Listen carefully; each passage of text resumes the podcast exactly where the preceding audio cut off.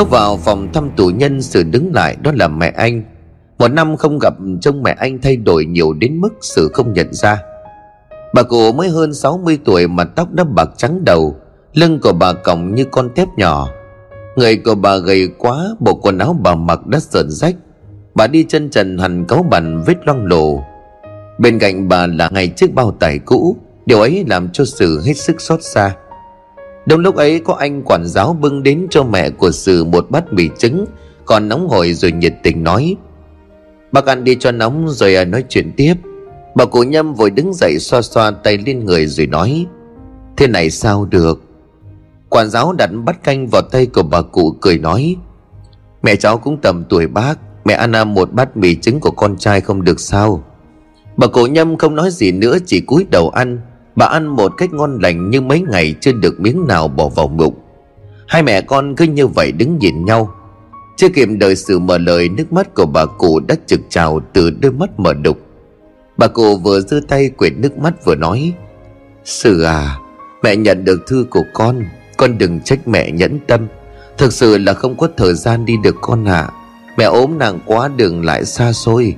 Đợi cho mẹ ăn xong, Sợ nhìn xuống đôi chân sưng đỏ nứt bao nhiêu vết máu của mẹ, Rồi xuất ra hỏi Mẹ, Chân của mẹ sao vậy? Giày của mẹ đâu?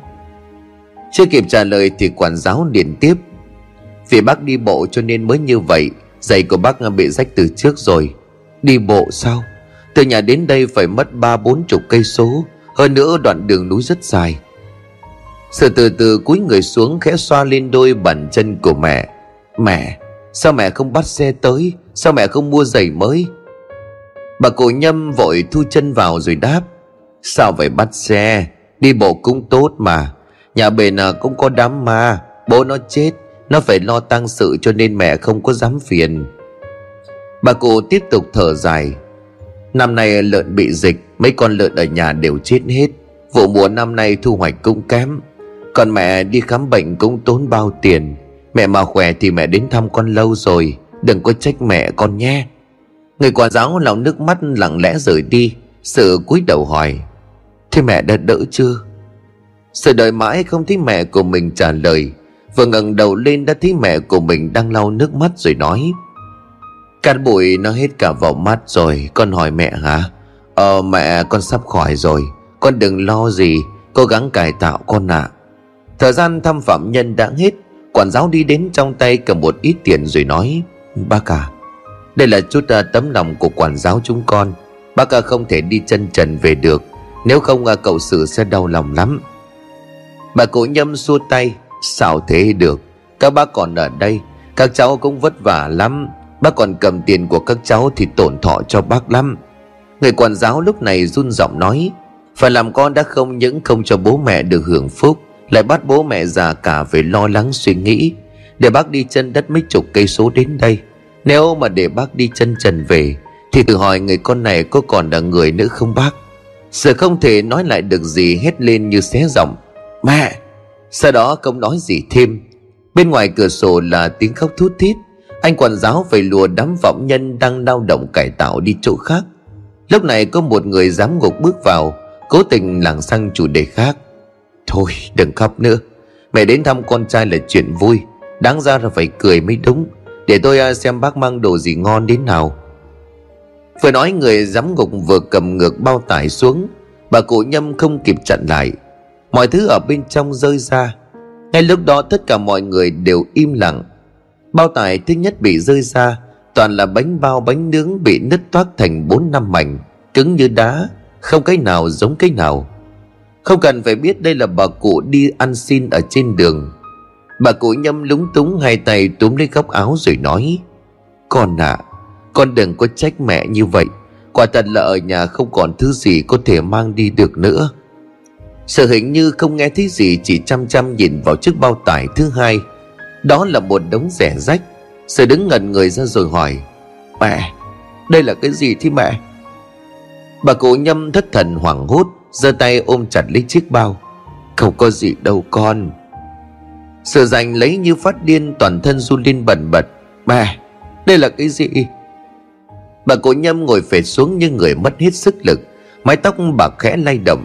Một lúc sau, bà mới gắng gượng rồi nói, Đây là quần áo Mẹ xin để mặc đông.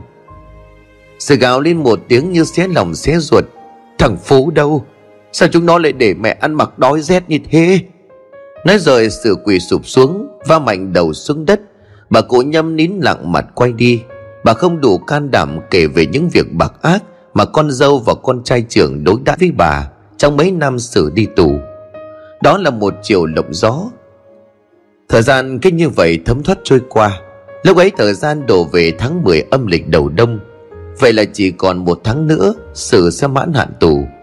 Làng này đổ gần đây đang ẩm mỹ lên cơn sốt đất. Nghe đầu sắp có dự án về đây xây khu đô thị, Tiền đền bù lên đến cả ba chục triệu một mét vuông. Mấy hôm nay Linh đã nhấp nhổm đứng ngồi không yên, Trong đầu của thị hiện lên một ý nghĩ tham lam, Đó là phải chiếm hết được mảnh đất hương hỏa này. Một trăm năm chục mét vuông, Tiền đền bù sẽ rất nhiều, Thì phải độc chiếm nó. Có tiền rồi thì rời khỏi mảnh đất kỳ ho cỏ gánh này, Ra tận thành phố sinh sống Và bỏ quách gã chồng của lần là Phú. Nhưng trước hết thì phải dựa hơi trầm Để việc chiếm đất chiếm cát được nhanh hơn. Nhất là khi chỉ còn một tháng nữa là xử ra tù, Không nhanh thì hỏng bét. Thì quan niệm mọi thứ trong cái nhà này phải là của mình, làm tham lam làm cho thị mở mắt. Thì đã định nhân lúc mẹ chồng đi tắm, sẽ lục lọi tìm văn tự đất đai. Xong hình như bà cụ nhâm giấu kỹ lắm, cho nên thị chưa thể tìm ra được. Chiều hôm ấy, linh đi chợ về nhà sớm thì tự tay chuẩn bị nhiều đồ ăn ngon. Phú lúc này cũng trở về nhà cái thấy lạ cho nên hỏi vợ. Hôm nay sao vợ tôi lại nấu nhiều đồ ăn vậy? Nhà có khách à? Khách đâu mà khách, nấu cho bà già ăn. Ố, nay vợ tôi ấm đầu à? Ông ngu lắm, cứ bình chân như vậy đó. Sắp đến hạn tính đất đền bù rồi. Mình phải nịnh nọt bà ta để bà ta cho mình đứng tên. Không nhanh lên để cái thằng Sử đó về là rách việc. Phú thấy lời của vợ nói cũng có lý cho nên chậm ngâm không nói năng gì.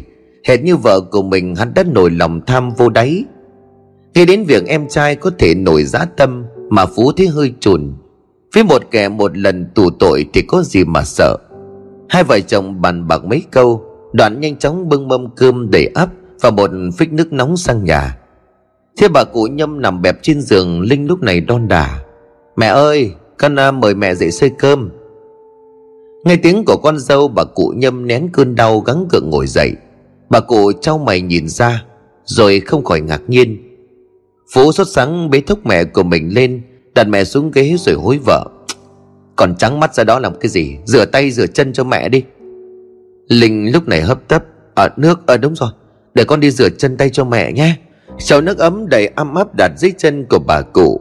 Hai vợ chồng nhấc cái chân gầy guộc trơ ra, Đặt vào trong cậu nước rồi kỳ cỏ Phú lúc này lên tiếng trách vợ. Đấy cô xem đi, Cứ mải mê làm ăn buôn bán để mẹ gầy ốm thế này, Liệu mà phụng dưỡng cho mẹ tôi đấy? Mình dậy thì tôi xin nghe, Tôi lăn lộn cũng vì mẹ vì cái nhà này. Mẹ hiểu mà đúng không mẹ? Bà nhâm mầm mừ trong cổ họng, Rửa chân tay xong thì Phú gấp một bát thức ăn đầy áp Rồi hối mẹ của mình ăn. Bà cổ nhâm thèm nhỏ dãi, Xong thấy lạ quá cho nên hỏi Phú Bà muốn săn sóc mẹ lúc về già. Miếng thịt luộc vừa đưa lên miệng bà cụ sực nhớ ra điều gì bèn bảo Mẹ có việc này muốn bàn với các con. Chắc hai đứa nghe về việc đền bù rồi phải không? Mẹ Chưa để cho bà cụ nói hết câu Thì Linh đã gấp gáp à, Vâng. Mẹ cứ sang tên cho chúng con để chúng con tính cho nó gọn. Bà cụ nhau đôi mắt Nén tiếng thở dài rồi bảo Mẹ tính rồi. Mười bữa nữa thôi là cái thằng Sử nó mãn hạn tù. Hai vợ chồng con đã hưởng mảnh đất bên ấy. Bên này cho cái thằng Sử vốn làm ăn. Y các con là sao hả? Hai vợ chồng Linh há hốc mồm nhìn nhau. Ừm, tất cả bên này cho thằng Sử hả? Bà cụ nhâm gật đầu không nói, Linh dở quẻ. Đấy, ông thấy chưa?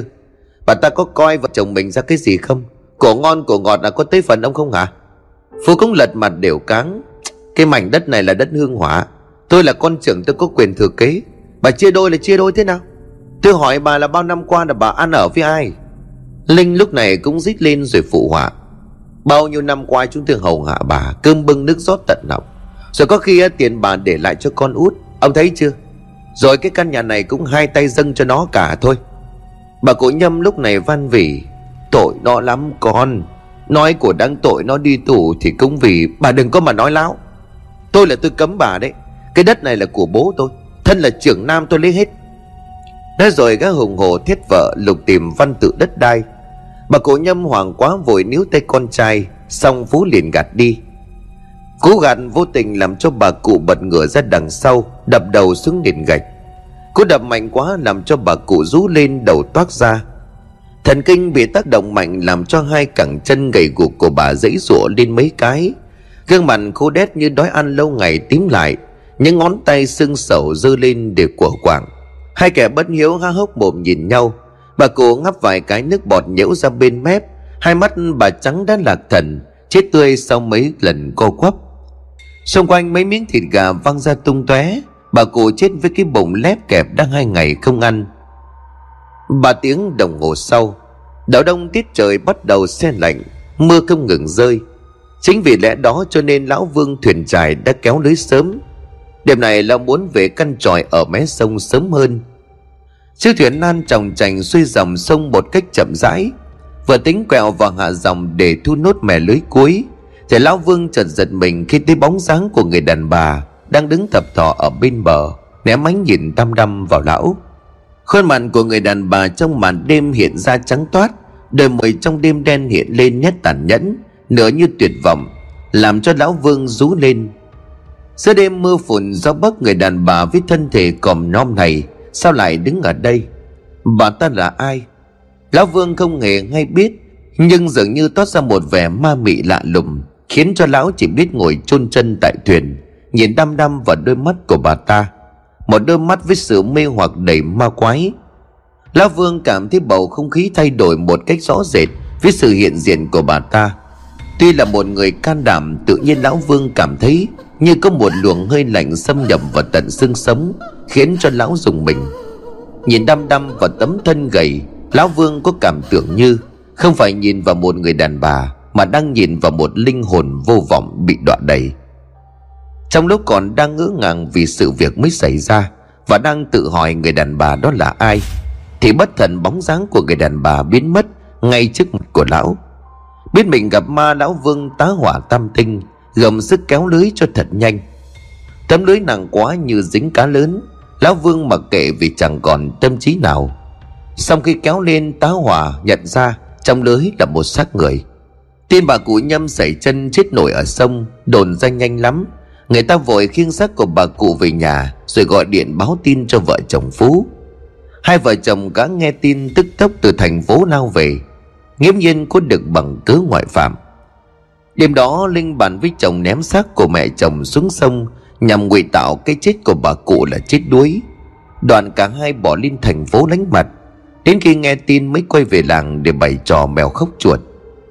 Đám tang vội vàng diễn ra trong một buổi chiều ảm đạm. Ngày đưa tang bà cụ ra đồng, bà con tới tiến đưa rất đông. Linh giả bộ khóc ngất lên cho nên được người ta đưa vào buồng. Còn phú thì cầm di ảnh của mẹ đứng trước đầu xe tang chôn cất xong xuôi, hai vợ chồng cũng làm mâm cỗ để tạ ơn dân làng. Cả hai đều bày ra thần sái âu sầu, làm cho ai nó đều ái ngại. Sợ nghe tin bền báo lên khi mà thăm nuôi, mà đứt từng khúc ruột, bỏ ăn bỏ uống ba ngày. Sự gầy như là xác ve. Trong giấc ngủ chập chờn sự luôn nằm mơ thấy mẹ của mình hiện về, với một khuôn mặt đẫm máu và ánh mắt u buồn, làm cho anh bao lần giật nảy giữa đêm cái ngày mà sự mong đợi cũng đã đến. Mới ra tù sự đã được bền đón. Ngồi sau xe honda, sự ôm bọc đồ, ném ánh mắt âu sầu nhìn ra nền trời u ám. Mẹ tao có thật là xảy chân xuống sông không?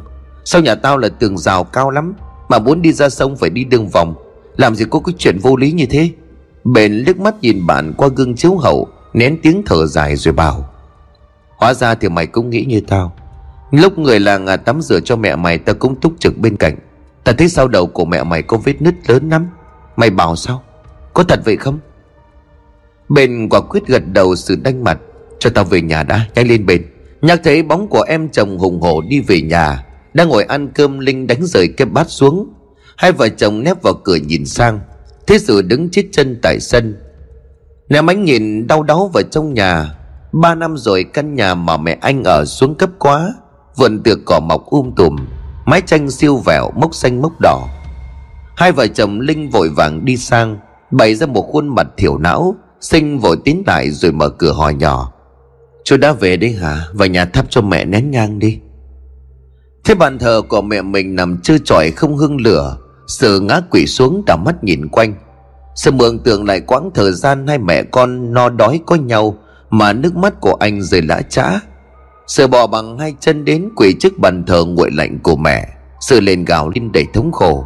Mẹ ơi, Con bất hiếu về với mẹ rồi đây Nhìn tấm di ảnh của mẹ mà trong lòng của sự đau khôn nguôi, Linh và chồng cũng đóng vai mèo khóc chuột quỳ xuống để gào khóc. Đánh ánh mắt qua sự giật mình khi thấy chị dâu Vẫn còn đang điểm vấn tô son rất đậm. Đã vậy từ người thị còn sộc ra một mùi hành rất hăng mũi. Điều này làm cho sự sinh nghi. Quay nhìn sang anh trai mình bằng con mắt oán trách, Sự lúc này hỏi cụt đùn Trong lúc tao đi tù, Chúng mày đối xử với mẹ thế nào?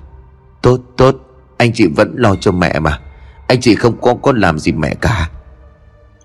Nói rồi thì lại quỳ mọp xuống, Ôm chân bàn thờ rồi thống thiết. Mẹ ơi, Chúng con lên huyện nhập hàng thịt. Mới rời mắt mẹ có một ngày, Mẹ đã bỏ chúng con mà đi vậy mẹ. Sở đanh mặt nhìn anh của mình Xong chỉ thấy con mắt lảng tránh. Thái độ kỳ lạ của anh trai và chị dâu Làm cho kẻ tinh đời như sự thấy lạ. Châm thêm cho mẹ một nén nhang thơm, sự rào chân sang nhà bền, Bỏ lại hai kẻ ác nhân đang lén lén nhìn theo. Bên nhà bền sự nhờ người bạn hẹn tất cả những người tắm rửa cho mẹ mình đến. Trong số đó có cả Lão Vương. Bốn người đàn bà làm chân tắm rửa cho cái xác Và Lão Vương đều khẳng định. Lúc vớt bà cụ lên thì thân xác rất nhẹ, Bụng lép kẹp, Hệt như chết rồi mới được đem ném xuống sông. Chứ người chết đuối trong bụng thường căng vì no nước. Thứ đến à, xét về màu da, Thì hình như là mới ngâm nước chưa được lâu. Và chi tiết ảm cho ai nấy đều thấy lạ, là đám ma diễn ra rất vội. Đến lúc này, sự đã mơ hồ nhận ra cái chết của mẹ mình có điều gì uẩn khúc. Và trong đêm đó, sự đưa ra một quyết định táo bạo đạo mộ của mẹ mình để tìm hiểu thực hư. 10 giờ đêm hôm ấy nhằm một ngày cuối tháng 12 âm lịch, Bầu trời đêm lúc này đã chuyển sang một gam màu tối om. Xe lẫn tiếng gió cuộn từng cơn rắt ra. Cứ mấy nhịp thở lại có một ánh chớp lóe lên. Gam màu chuyển sang hai màu đen trắng. Qua một chút ánh sáng chớp nhoáng đó, Trên nền đường dẫn ra nghĩa địa của làng Yên Xá, Có hai cái bóng tổ dài, Kéo thành hai vệt đen cao thấp. Bao quanh hai cái bóng người là một màn đêm ngăm ngăm ảm đạm. Thấp thoáng nơi cuối còn dốc Cạnh mấy mẫu ruộng cạn là hàng trăm ngôi mả cao thấp, chôn không theo lề lối và chẳng cùng hình thù. Lẫn trong tiếng nổ đi đùng của tiếng sấm, đám che giả mọc hai ven đường oằn mình, cọ vào nhau phát ra những âm thanh kéo kẹt đến rợn người. Sửa sốc ao cổ áo, tay lăm lăm bọc đồ, bên trong có cái xà beng cắn dài, một cái cuốc một chai dầu cù là và một mớ vải giải độ ngay găng tay. Chiếc đèn pin trên tay của gã lâu lâu lại bật sáng, chiếu xuống lòng đường gồ ghề, rồi lại rất nhanh tắt ngấm. Sóng đôi bên sự là bền, người bạn thân ở làng từ dạo còn để tròm. Vừa đi bền vừa ngoái mặt sang nhìn bạn, giọng nói tựa hồ cố ý muốn càn rán sử ơi, liệu có nên thế này không? Tao đắn đo từ lúc ở nhà. Tao cảm ơn mày đã vì tao xong cái việc này nên để tao làm một mình? Việc nhà tao cứ để tao giải quyết mày về đi. Nghe bà nói như vậy, bền bỗng thấy lòng của mình trùng lại. Đêm hôm mưa gió thế này, cả hai sắp sửa làm một việc kinh thiên động địa. Ấy là quật ngôi mả mới chôn chưa lâu của bà nhâm. Thích bạn của mình quả quyết bền chép miệng, xăm xăm bước đi trước như thể hiện quyết tâm. Sự chẳng nói chẳng rằng đôi chân dạo bước nhanh hơn rất nhanh cả hai đã đặt chân đến con đường đất diễn vào nghĩa địa. Ở xóm bờ sông gần đó ngọn đèn tiếp nhà nào cũng vừa tắt. Tất cả chìm trong một màn đêm mênh mông bí hiểm. Dừng lại một giây trong một điếu thuốc bền rít một hơi dài rồi chuyển sang tay của sử. Hơi thuốc trắng đục luồn vào chân răng, len qua bộ não làm cho thần trí của sử tỉnh táo như chưa từng có. Chút ánh sáng lè lói đó hắt ra, để lộ ra một khuôn mặt khô quắt mái tóc cắt ngắn lợm chầm và nét âu sầu tột cùng hẳn lên qua ánh mắt. Sẽ ném điếu thuốc vào bụi rậm vì không muốn có ai đó phát hiện mình vào đây, giữa lúc đêm hôm khuya khoắt như vậy. Gã dừng lại một hơi sau cái bao tải sau lưng, đưa mắt đảo quanh một lượt, rồi lại cắm đầu lầm lũi bước rất vội vào trong. Dưới ánh chớp sập trời chiếu xuống, bóng của gã đổ ập trên nền đường đang cuộn tung lá khô. Bên cạnh gã thằng bền cũng cắm đầu bước hai gã đi bên nhau mà không ai nói với ai câu nào. Mỗi người đều theo đuổi một luồng suy nghĩ riêng. Cả hai cắm đầu bước một mạch nhắm hướng ngôi mộ mới đắp của bà nhâm mẹ sử. Sự năm nay bà 19 mới ra tù được độ ba ngày bền kém gã hai tuổi là bạn thân từ thuở còn bé. Việc đào mộ đêm nay cũng chính bền là người khởi tâm. Và sự thân là con trai của bà nhâm đất đồng tình. Không nghĩa địa của làng nằm ở khu đất trũng bao quanh là mấy mẫu ruộng. Ngày thường vốn ít người qua lại, nay lại gặp đêm âm u, sớm chớp dập trời, cho nên vắng vẻ đến độ thê lương. Khu nghĩa địa này áng chừng lên tới hơn trăm ngôi mà, và cái nhô lên như cái thúng úp, vài cái rêu mốc đã lấn át cả mộ bia.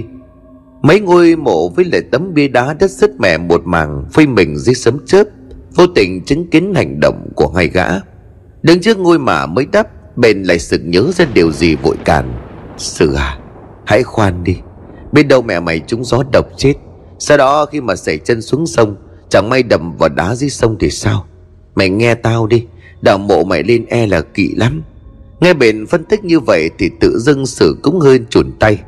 Dù rất muốn biết quần khúc trong cây chết của mẹ mình song việc quật mồ quật mả dẫu sao cũng là một việc đại kỵ.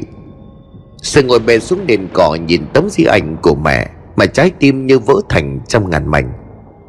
Mất một lúc bình tâm sự mới thiểu não, móc ra bê quanh nhang, châm nhanh ngọn lửa. Sự cắm xuống mộ của mẹ mình rồi lâm sâm khấn vái.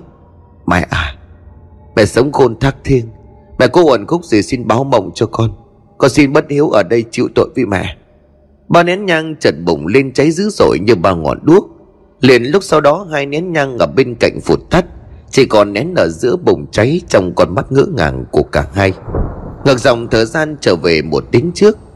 Từ lúc ngơ sự về đến giờ, hai vợ chồng của linh đứng ngồi không yên. Đầu tiên là việc văn tự nhà đất không tìm thấy. Thứ đến là lo sợ việc sự phát giác ra tội ác giết mẹ của mình. Đi ra đi vào bàn bạc một lúc, cả hai mới bảo nhau đi nằm vì gió đêm lạnh quá. Nằm được một lúc thì linh thấy bụng dạ của mình ấm ách thì quay sang gọi chồng xong phú chỉ ẩm ừ mấy tiếng, rồi quay mặt vào bên trong quấn chăn ngủ tiếp. Lật tung chăn tiến ra bên ngoài thì hé cửa rồi mon men tiến ra hàng hiên. Hố xí của nhà thị nằm ở sau vườn, song song với vườn sau của nhà mẹ chồng, và cách nhau một hàng rào có gắn mảnh chai sắc nhọn. Vừa vạch quần ngồi xuống đài tiện thì chợt thị nghe thấy tiếng ho sù sụ vọng đến trong đêm. Quanh nhà của thị hàng xóm gần nhất cũng cách một mảnh vườn thêm việc gần đây. Làm gì có người nào cao tuổi, tại sao tiếng ho ấy lại vang lên gần như vậy? Thì bất giác dùng mình ớn lạnh giống lưng, sẵn cái bật lửa trong tay, thì xé mấy tờ giấy báo đem theo và đốt lên để lấy ánh sáng. Ở bên ngoài tiếng gió rít lên càng lạ hơn. Nghe như tiếng rên, tiếng rú của một người đang lạnh lắm thì phải. Thì cố gắng lảng tránh những âm thanh xung quanh bằng cách đốt thêm giấy ngọn lửa bập bùng soi rọi trong nhà xí thì cố gắng dặn thật nhanh để trở lên nhà trên. Thế nhưng bất thình lình có thứ gì đó rơi lất phất trên vai và đầu của thị. Thị đưa tay hất chúng xuống đất, ngay lập tức thị hoảng hốt vì nhận ra thứ đang thòng trước mặt của mình là một búi tóc xõa xuống. Thì ú ớ ngẩng lên, dưới ánh sáng bập bùng của giấy báo đang cháy thì không nhìn rõ mặt. Thế nhưng thấy một cái đầu tóc xõa xuống treo ngược trên tấm bờ rô xi măng. Thì rú lên không kìm cả kéo quần chạy bắn sống bắn chết. Lên đến hàng hiên thì thẳng thốt quay lại nhìn. Mấy tờ giấy báo vẫn còn đang cháy. Trong nhà vệ sinh hoàn toàn trống rỗng, chẳng làm gì có thứ gì. Thì dùng mình đi vội vào buồng. Đến lúc này mới ngửi tiếng mùi su uế bốc lên. Đang tính thay quần thì xui rủi làm sao lại mất điện. Thì lần mò trong gian buồng u tối, cố tìm cái bật lửa trên bàn đôi tay của thị lần mò trên mặt bàn bằng gỗ. Hai mắt của thị như bị mù, hoàn toàn bị bóng đen xâm lấn. Chỉ dựa vào cảm giác mà thôi. Thế nhưng lần mò được một đoạn chợt thị giật bắn mình, vì cảm giác tay của mình chạm phải thứ gì đó khô gầy nhăn nheo, giam giáp như bàn tay của bà già. Một cảm giác lạnh lẽo làm cho thị rú lên lùi lại đằng sau, vô tình chạm phải cái bật lửa thì bật vội lên và thờ phào nhẹ nhõm khi nhận ra thứ trên bàn là một ổ bánh mì khô. Châm nhanh ngọn đèn cầy trong tủ, thì cắm xuống và lau chùi vệ sinh bằng một cái khăn lâm. mặc nhanh cái quần mới thì cầm theo ngọn nến tính vào phòng ngủ. Cùng lúc đó sau lưng của thị có một luồng gió lạnh lẽo sộc lên, Kèm với đó là một tiếng thở dài rất nhẹ. Thì tái mặt lùi lại, đôi mắt chừng chừng nhìn vào gian buồng chứa đồ.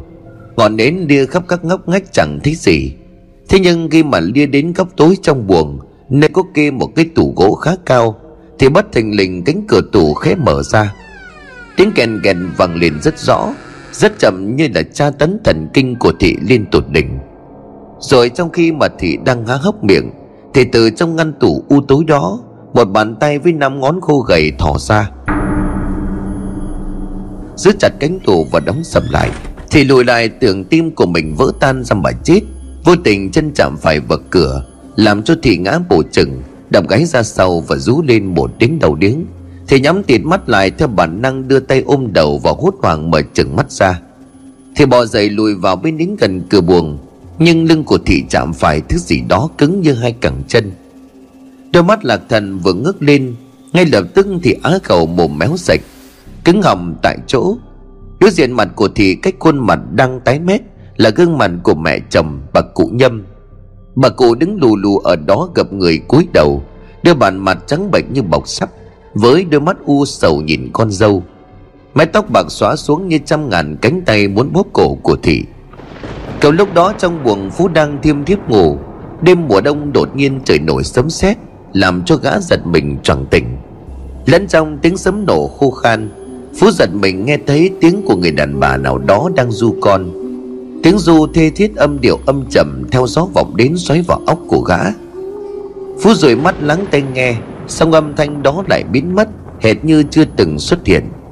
Phú mệt mỏi nằm xuống quấn chăn, Đột nhiên cánh cửa sổ như có một sức mạnh kinh người giật mạnh, Làm cho nó bật tung ra.